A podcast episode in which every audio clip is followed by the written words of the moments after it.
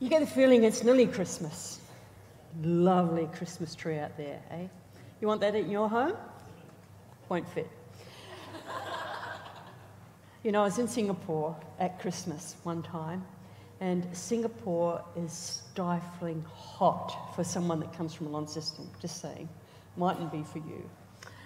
And it's humid, and it's hot. Did I say that? It's hot. At one place, I showered three times in one day. I had appointment after appointment, so that was the easiest way to cope. They didn't have aircon in that house. Uh, but believe me, I did spend many waiting hours in the foyers of hotels where it was cool. But the funny thing was, even though the city was decorated like I'd never seen before, the best decorations, the song that went over and over in the malls and in the shopping centres was I'm dreaming of a white Christmas. I'm not sure that's hope. Dream on, Singapore. Mind you, with climate change, it might come, but dream on. We've been having a great series on hope. Hope, can you remember the first week? From a stable. From small things, big things can happen. And even to this day, big things are still happening because people are finding the Lord. They're discovering that Jesus Christ is God's own beloved Son and has brought them life. From Moscow to Madrid, from Beijing to Berlin, from Launceston to London, people are still finding the Lord to be their Saviour. From small things, there's a big worldwide movement called God's Church. And then we had hope from a song. And I couldn't help when you're thinking of that verse that He, God, has put a new song in my heart. I may not have song stuff coming out here, like some of you, but the song in my heart is there because He brings us to the place of worship and adoration to our Lord. And today it's hope from a star. Couldn't help but bring the star along today. Hope. You know, I returned to Launceston after doing a stint overseas where we had winter and Christmas, Christmas in winter. Uh, and I returned to Australia, and it was a time of deep desolation for me. I was physically, emotionally, spiritually spent in every way, I felt finished. I felt empty. Don't you have ever felt like that? There was even a feeling of lostness. What do I do now? I was supposedly on a sabbatical and I was asked to see the doctor and maybe a counsellor. I didn't know what was going to happen next in my life. It was assumed that I would go on overseas again, but I was not in a good place, and my hope was not very high. But this I knew, this I knew, and I held on to that God was God, and nothing had stopped my God being God. And that the call for me was to have hope, have faith in God, whatever that meant in my time of desolation. So I just was asked to get help. I find it hard to ask for help, but I did ask for help. And very slowly, very slowly, my health improved and I came to a state of wellness. But I didn't really know what I was going to do next. And uh, slowly, slowly, God opened the way. But during that time, I asked God for a symbol, a sign that I could have as his promise to me that he had something for me, that I wasn't finished, that it wasn't the end, and I didn't have to go on empty anymore.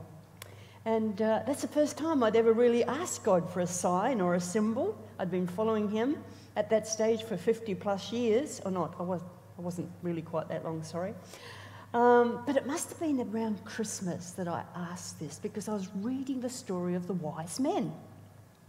And at one stage, um, I read about them and uh, you read about it every Christmas and sometimes even more than that.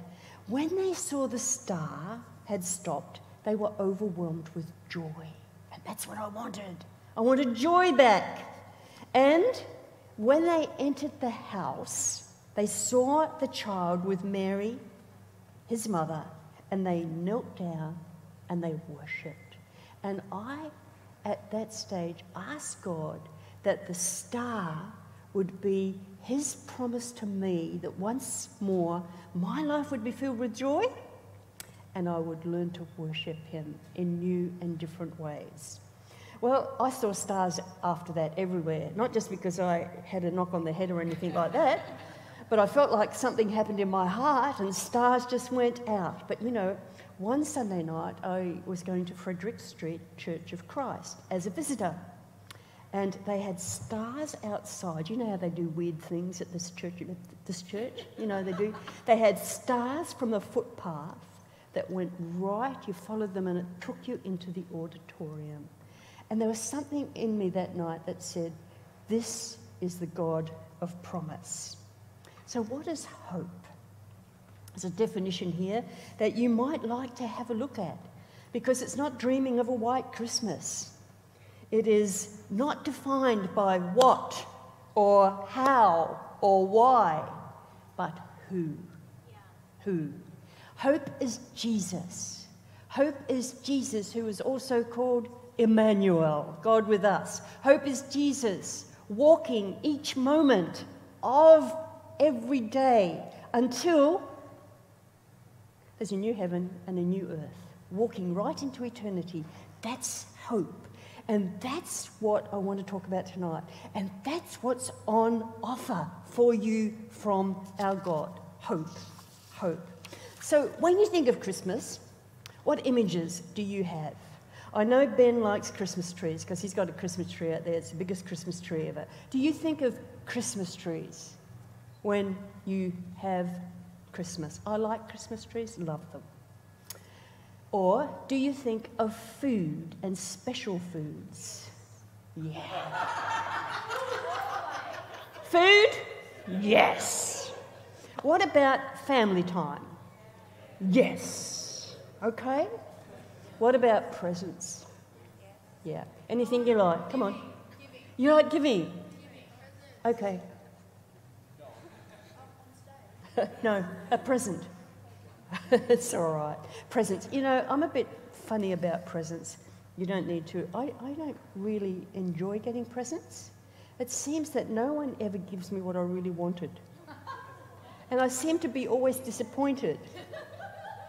So don't try and buy me a present, right? And then, I don't know if you've thought of this one, but Christmas is about conflict. I want to talk about that tonight. Would it surprise you if Christmas is about conflict? Let's trace the story of the kings or the magi or the wise men who were astrologers, studied the stars. They had dedicated their lives to try to read, understand the movement of the stars and the sky and the effect it had on the earth, on their lives.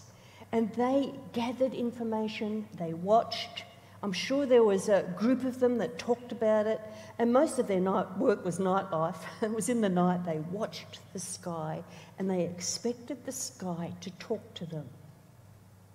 They expected the sky to be interpreted. So it was no surprise when they saw a different star. They seemed to know that something special was going to happen. When did it appear? How did they know this star was to be followed? What did following a star mean? Did they travel only at night? I just thought about that one this week. Probably camped by day and travelled by night to follow a star. Were there more than three? Was there a large entourage? Were there many people with them? How long did it take? Where did they get the gifts? Did they talk among the astrologers and say, come on, let's take up an offering? We need to take a gift. I don't know the answers to those questions, but let me just say, I wonder. I've got an incredible imagination at times, and I try and put myself there and think, what's going on? What's going on? But they saw the star and they decided to follow it. This is faith journey, journeying towards hope. You got that? Faith journeying towards hope. The life of hope, living in hope by faith, journeying to hope. If you don't take anything away tonight, that's what I want you to know. They've been given something, and by faith, they follow it. You got that? Of course you have. You're intelligent. Well, their first stop recorded, I'm sure they had other stops, was what I'm calling the place of logic. Of course, you go, if you're expecting a king, if you're expecting something spectacular, you go to a palace. So they went to Jerusalem, palace, temple, I mean a palace, a king, fitting place to find a king. They didn't know at that moment that they triggered off the greatest conflict to enter this world. The kingdom of light had come into our world, into the kingdom of darkness. A little baby. But they didn't know that.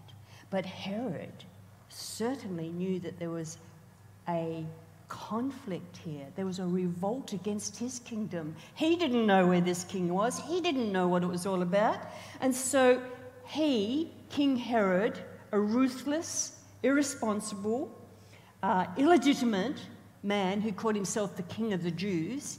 And there's a really good story behind that, but I can't go into that. Just to say that he was a descendant of Esau and Jesus was a descendant of Jacob. It's enough to get the conflict going, eh? But there's a conflict now because Herod wants power. So he very politely listens, but it says he was troubled, and everyone that knew him was troubled because he was cruel. He was a murderer. He was an illegitimate, ruthless king. And so he was polite, but then he went. Now, he knew where to go to get the correct information. You go to the religious leaders, of course. But let me say this the religious leaders were intimidated by King Herod. And possibly most of their comings and goings would have been, and their sayings would have been to please the king. But they did do their work, and they found a verse in Micah that said that there was going to be a king that came from Bethlehem, and that he would be born there, and he would be a shepherd. How different. But he would be a ruler. Well, seems like King Herod couldn't take them at this word because he knew that if they dared to disagree with him, that they wouldn't have a life worth living. living. So he asked the Magi, he said, Excuse me, but can you tell me what's happening here? They said, We don't know. We're just following a star. And so Herod says, When you get to where you're getting, come back, tell me, and I'll go and worship him. What a ruthless liar, eh? But he checked out fake news or the truth, and he still didn't know. He actually was told the truth, and the Magi didn't know. So the second step they go, after logic didn't work, they didn't find him in the capital city at a palace, they followed the star. And look at this quote. I love this quote. The second stop, following the star. Meanwhile, God had smuggled his son in through the back door without fanfare. You like that? So, all this stuff going on over here, and God just smuggles in the son in the back door without fanfare. I like that quote. So the wise men followed the star, took them to Bethlehem, not to a manger, but to a home where Jesus is now a child. They come bearing gifts, they come ready to worship, they read the star, follow it, and it led them to a king, a child, a toddler not yet two years old. Having done what they needed to do, they left. But now it seems that they are much more aware of the supernatural than they were before. Before it was the sky, the host of heavens, we call that. But now God Himself speaks to them through a dream, and they obey. They're obedient. So they don't go back to Herod, they just go off. So when you look at the Christmas story this year and you look at people, look behind the scenes where God is at work. He works. He works. He's at work. We read, sang a song about that. But you've got to look for him because I believe God surprises us in the secret places, in the unknown places, in the little places, and sometimes in the spectacular. What can we learn from this story? Well, we can learn from the wise men that they didn't belong to God's special people. They were not the ones who were called or chosen by God. They were, according to God's people, outsiders, just like you and I. But they followed the truth. They act like they knew what God was doing, even when others who should have known didn't act. You got that? They were obedient. They followed while the others didn't. They show up in the wrong place, awakening a jealous rage from a crazed ruler called the King of the Jews. They give prepared gifts to a complete stranger, and they don't even check out his identity. A child.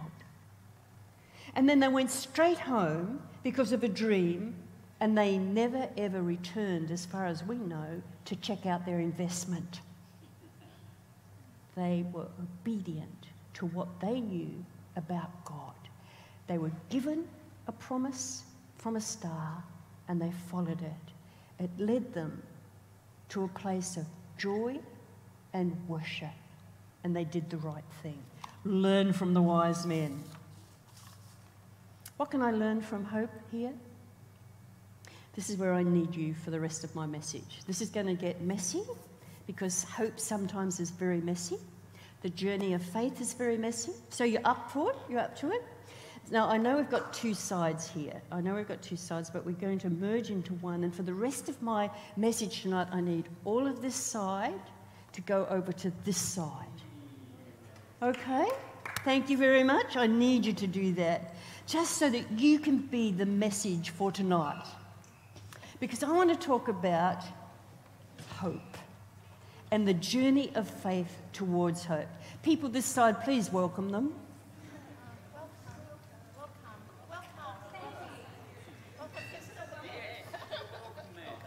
There's plenty of room. If not, just sit on someone's knee. There's plenty of room down here. And if there's not quite room, you can just squeeze in close. Oh, this is, yeah, look, we love each other now. Thank you. Now, I want to explain, if I can, through you, what the journey of faith to hope and in hope looks like. You got it? So you're sitting there tonight. Hello, everyone. You're sitting there. You're very good. Thank you so much for cooperating. This was the sense of will this work or not? But you're sitting there tonight, and I want you to take a check on your reality. That means who am I? Where am I? What's going on in my life now? I know at least one person is anticipating a wedding. I know that some have just finished school and they don't know what. I know that holidays are looming and you might get Christmas presents and get disappointed. But some of you don't even know what is going to unfold into the future, your reality. Some of you are hurting. Some of you are wondering if this is all true, whether God really does speak through dreams or people or the Word of God. Can He really love me? I remember that was my very first major uh, Christian crisis. How could God love and accept someone like me? You know, I used to sit where you're sitting. We had hymns in those days with words in the hymn book. And I used to sing, there'd be a song, for instance, Jesus loves me, and I'd sit there and say, Jesus loves them. I don't know if Jesus loves me. That was my reality. That was my truth. That was my doubt. That was where I asked, how could God possibly want someone like me to be his beloved child? even though I had given my life to him, and even though I had been baptized, I still had incredible doubts about whether God could be really for me. You got that? What I learned and what I've been learning is that God's love wants the best for you. Now let that go right down deep. God loves me enough to want the best for me. Now, we actually believe or think that our parents want the best for us. And I believe that's true, but they don't know you as well as God. Did you hear that? They don't get you as well as God gets you. They are, God can get inside your heart and head. And your parents do want the best. And the parents do want to pray. They do pray for you, for some of you that have Christian parents. And it's true, but God sees beyond all that. He looks into the doubt, He looks into the me, He looks into the insignificance, He looks into the pride, He looks into the arrogance, He looks into the dreams, He looks into the aspirations. You got it? God wants the best for you. So some of you have given your life to the Lord. Some of you have been baptized. Some of you don't even know if you if there is a God for you or not. Get this again? What is it? The love of God wants the best for you today and every day of your life. Whether you are five or six, I think there's someone who's about five here, or whether you're as old as this old lady up here. Okay? Anyone in between, he wants the best for you. Got it? So that's your reality. You've given yourself a reality check. You know where you are, know who you are. You know how you are. Now, over there is hope. One day, we are going to live with Jesus forever and ever in a new creation of heaven and earth. But hope is more than something in the future, Jesus. Hope is Jesus right now. Okay? But the journey of hope is by faith. And so by faith, we're invited to take one step at a time, every day of our life, every week, every month, every year, every decade. You got it? If you don't do that, you stagnate. I've met Christians who tell me they've been Christians for 30, 40, 50 years, and I look at them and think, I know a 13 year old who's more obedient to Jesus than you. Okay? Don't be like that. You want to grow? You want to move with God? You want to become more and more like Jesus? It's a faith journey. You have the hope if you're in Jesus. If Jesus has given your life, if you have given your life to Jesus and Jesus lives in you. Reality check? Just check that first. The rest is a call to faith one step at a time from your reality to truth, to hope. But the good news is, hope is just not the future. Hope is here and now because Jesus is here and now. But here and now is not where you stay. So, I want to pray for you as we go on this journey, step by step, over there there's a star to take away. You don't wear it, it's all right. I just was doing Christmas decorations and I found this one with a little peg and I thought, I'll bring it tonight. There's a star to remind you of the story of faith that the wise men went on. The journey of faith from the east to a place of joy and worship. And that can happen every day of your life.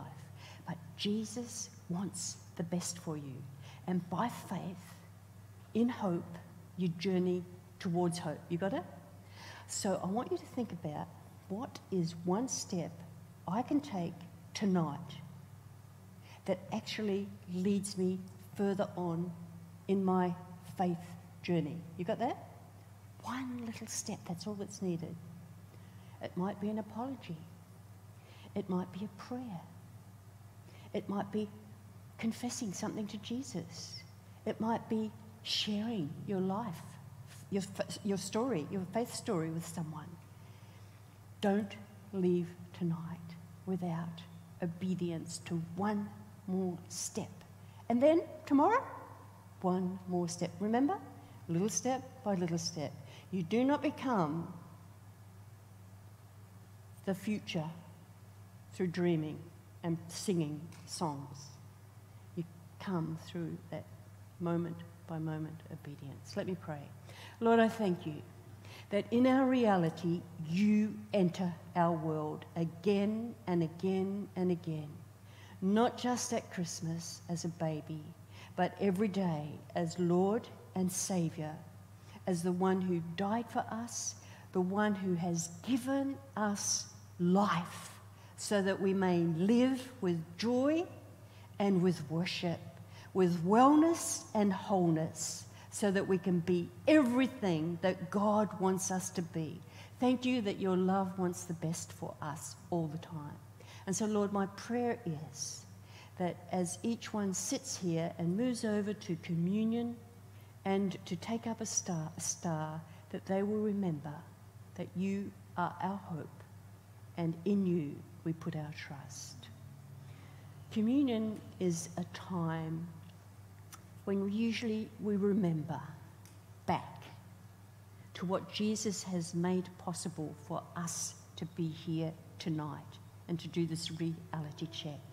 But as we go over there tonight to get a little cup and a little biscuit, believe me, there's nothing very uh, nutritious or even tasty in what you're going to have over there. Due to COVID, it's all prepackaged.